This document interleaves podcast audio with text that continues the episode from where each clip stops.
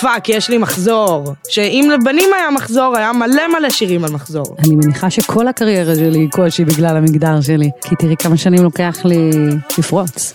להיות אישה ולעשות את זה, זה מחאה כבר. כאילו, את אישה ווואו, יש לך עוצמות וכאלה, אבל עוד פעם, אני עושה את מה שאני מאמינה בו. אתם מצפים ממני להיות קטנה צנועה וכאילו עדינה וזה וזה, לא, אני סופר fucking fresh בליסטית alpha lady בוסית. אתן על ההיא מההיפ-הופ, הפודקאסט שמדבר על, נו, ראפריות ישראליות. אני צהה יגוס, ובכל פרק נכיר יחד ראפרית ישראלית אחרת, שתכניס אותנו אל העולם שלה. בצוות הפודקאסט חברות גם שרית לזני קורצמן וקרן אור שץ. והפעם, נועה פארן וגם כתבת המוזיקה ניצן פינקו בהופעת אורחת.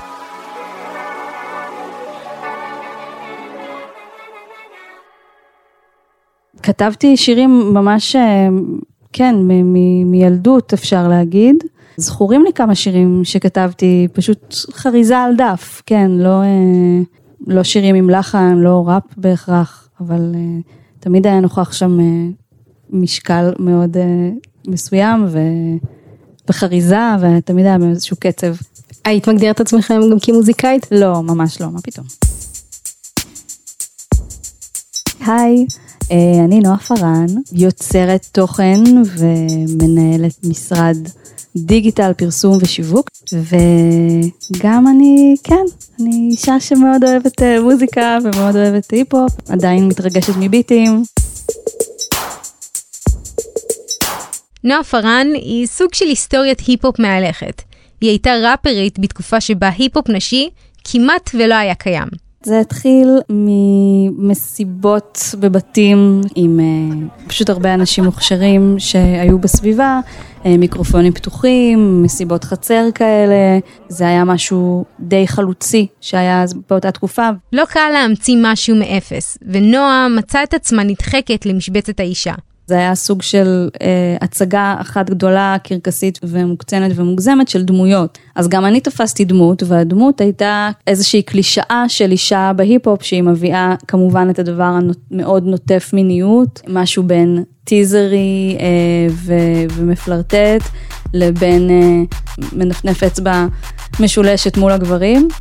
זה, היה כזה האישה שבה אז היא צריכה כאילו לדבר גס וכזה להיות uh, זאתי שבאה לתת איזה קונטרה פמיניסטית uh, לגברים שזה כזה וואו פיהוק. וזה מה שקרה בסצנה לפחות על פני השטח אבל מה שהיה uh, מתחת לפני השטח זה אה, דווקא קרו שם דברים מאוד מעניינים, היו שם, היו שם נשים אדירות שכזה תפסו מיקרופונים ועשו באטלים ועשו פרי סטייל. כל פעם שאישה רוצה לעשות משהו, זה לא משנה אם היא רוצה לשיר ראפ, אם היא רוצה להפיק אלבום, אם היא רוצה לעשות תאורה בהופעה, עושים לה את המוות. זאת ניצן פינקו, כתבת מוזיקה ושדרנית ברדיו הקצה. היא מגישה את ראיות, תוכנית שבה היא מקפידה לתת במה ליוצרות חדשות במוזיקה. תמיד היו נשים שעשו ראפ, מאז ומתמיד, כמו שתמיד היו אנשים שהשתמשו במדיום הזה כדרך להעביר מסרים. פשוט, באופן היסטורי, המוסדות שהיו אחראיים על ההפצה, אלה חברות שנוהלו על ידי גברים, והם הביאו את החברים שלהם. הקושי להיכנס לתעשיית המוזיקה הוא לא זהה עבור נשים וגברים, פשוט כי נקודת המוצא היא לא זהה. ובינינו, זה אותו קושי שנשים מרגישות גם בכל קריירה אחרת. כשאת אישה שעושה משהו, יש עלייך נטל. נטל ההוכחה עלייך הוא פי אלף. כל החירות שלך היא מיד הופכת את המחסום ליותר, את הדלת ליותר כבדה.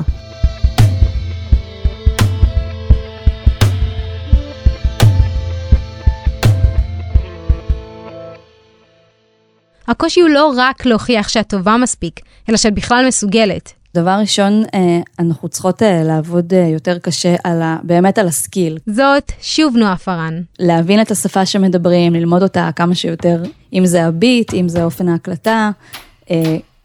having said that, אני מעולם לא עשיתי את זה.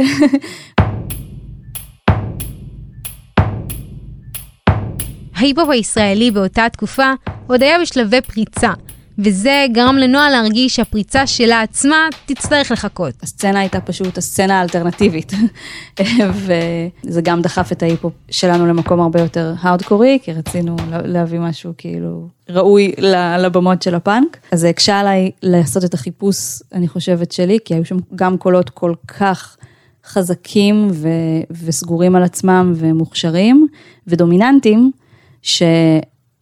שאם לא יכולתי להגיד משהו חד משמעי, מאוד בקול רם, ולא יכולתי, הייתי צריכה כאילו זמן כזה ל... להתנסות, אז היה לי קשה בעצם להביא את זה, כאילו היום אני מבינה שזה השאיר אותי במקום שלא מספיק הרשה לעצמו להתבטא, ללכת עד הסוף, להעביר רעיונות, מין תפסתי איזה עמדה, והיא העמדה של הבחורה בלהקה, ומילאתי אותה, קצת פחדתי, אני חושבת, לחרוג ממנה, זה היה מין מקום סייף. בואי ניקח 15 שנה אחורה. זאת שוב פרשנית המוזיקה ניצן פינקו. כשהייתי בתיכון ראפ היה לחלוטין של בנים. אף ילדה בשכבה שלי לא הקשיבה להיפ-הופ. זה לא היה בשביל בנות. זה עצוב, הבעיה היא זה שחינכו אותנו כנשים הרבה פעמים, שיש רק מקום אחד, צריכה להתחרות על המקום הזה, אין דבר כזה שתיים, את לא, לא יכולות להיות שתיים, יכולה להיות רק אחת. וזה רעיון שאנחנו צריכות לנסות להשמיד בכל הכוח. לעבוד באופן יומיומי כדי לשנות את התפיסה הזאת. לעבוד על סולידריות. יש גבול למה שבן אדם אחד יכול לעשות לבד, חייבות להיות מערכות תמיכה. וזאת משימה שניצן לקחה על עצמה כשדרנית רדיו, לתת במה לנשים יוצרות. כי כשאישה וגבר מתחילים מאותו מקום, הם לא מתחילים מאותו המקום. אישה מתחילה לפחות כמה צעדים אחורה. אני רוצה לעזור לצמצם את הפער הזה, לתת לנשים את ההרגשה שאם הן יוציאו משהו, יהיה מי שישמיע אותן. כל עוד אנחנו עדיין במצב שבו נשים מקבלות פחות כסף על, על אותה עבודה, אין שכר שווה, אין נתוני השמעה שווים, זה זועק שכל עשרת האומנים הכי מושמעים בכל שנה הם גברים ברדיו המסחרי. שאנחנו משלמות עליו. כל עוד זה ככה, אין ברירה, אנחנו חייבות לתת את המקום לאנשים האלה, אחרת מה הן יעשו? הן יישארו בבית שלהם כל החיים וישאירו לעצמן ולמראה? זה יהיה מאוד מאוד עצוב, אנחנו נפספס כל כך הרבה אומנות. גם מבחינת נועה, ההתייחסות להבדל בין גברים לנשים באומנות היא פשוט לא רלוונטית. אני חושבת שצריך פשוט לעשות ראפ, לעשות היפ-הופ, ליצור ו... לנתק את ההפרדה המגדרית הזאתי, זה לא ספורט אולימפי וזה לא שירותים ציבוריים, זה פשוט אומנות, ואני לא כל כך חושבת שעושים אה, הפרדה כזאת נגיד באומנות פלסטית, ציירות, הציור הנשי אה, בתקופת הרנסאנס לעומת הציור הגברי בתקופת הרנסאנס, לא, זה כזה פשוט ציור, ואני חושבת שיש לנו מה להרוויח מלהסיר את הטאג הזה. וזה לא רק עניין של נוחות. התגים האלה שמרו סוג של יחסי כוח בין נשים לגברים, שבסוף גם השפיעו על היצירה. אני תמיד הייתי תלויה במפיק בעצם, ואני חושבת שזה חלק מהסיבות שגם נשחקתי ושהגעתי לאיזושהי נקודה שהחלטתי להפסיק, כי הייתי פשוט די עייפה מהתלות באחרים, ולא הצלחתי לפתח, לא ניסיתי גם יותר מדי. את הכלים האלה של היכולת כן להפיק לעצמי, ללוות את עצמי, להופיע עם עצמי עם ביט ברקע, ולא האמנתי מספיק בקול שלי שיש לי מה להביא, אה, וחבל, כלומר הייתי זקוקה לנגנים שכמובן היו תמיד גברים, למפיקים שכמובן תמיד היו גברים, ובעצם כל עוד אנחנו עוברות דרך המפיק הגבר, אז באמת זה לא מוזיקה נשית, כאילו עד, עד הסוף. זה היה אחרת, הייתי מול חברות תקליטים, מול אה, מנגנון שהיה הרבה יותר קשה בהשוואה, נדמה לי, שהיה הרבה יותר קשה, למרות שאני בטוחה שגם היום לאמנים לא קל לבחור בצורת חיים הזאתי. התחלנו מאוד צעירים, אבל במקומות שיש לי, ושמצאתי את מקומי לפחות בתוך האלבום, נתתי את, ה, את הראפ שלי ואני עומדת מאחוריו. גם בחומרים שאני הקלטתי, אני, אני, כלומר, אני רואה את זה כראפ. וזה לא שנועה לא אוהבת את מה שהיא עושה היום, אבל יכול להיות שאם לא היה כל כך קשה להיות ראפרית בתחילת שנות האלפיים, אז אולי היא הייתה היום במקום אחר. אני מודה שזה משהו שאני עדיין מאוד אוהבת, שעדיין ככה ב, ברגעים של שקט אני, או, או של רעש, אני מוצאת את עצמי נמשכת בחזרה לשם. אם אני שומעת ביט מגניב, אני ישר מתחילה לכתוב שוב. אם אני שומעת ראפר או ראפרית שנותנים לי השראה, זה מעלה בי גם טקסטים, זה מה שעולה בי, והם תמיד ממשיכים לבוא בצורה של אה, ראפ, אה, כי זה משהו שאני מאוד מחוברת אליו.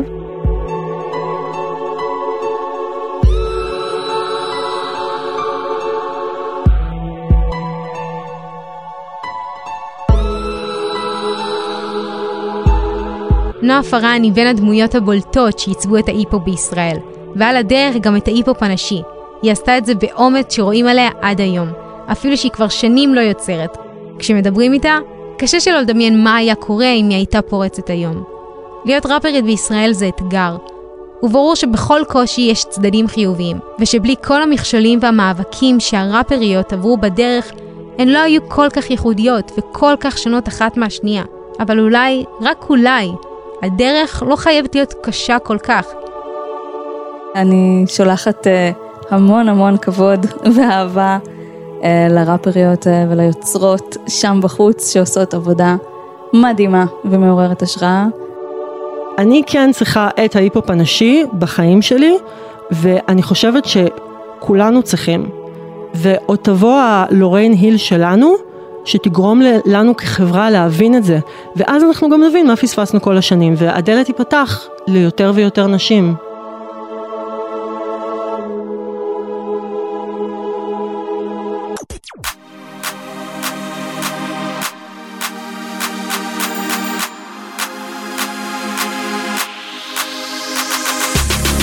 האזנתן להיא מההיפ-הופ. יוצרות הפודקאסט הן שרית לזני קורצמן, קרן אור שץ ואני, צהה יאגוס.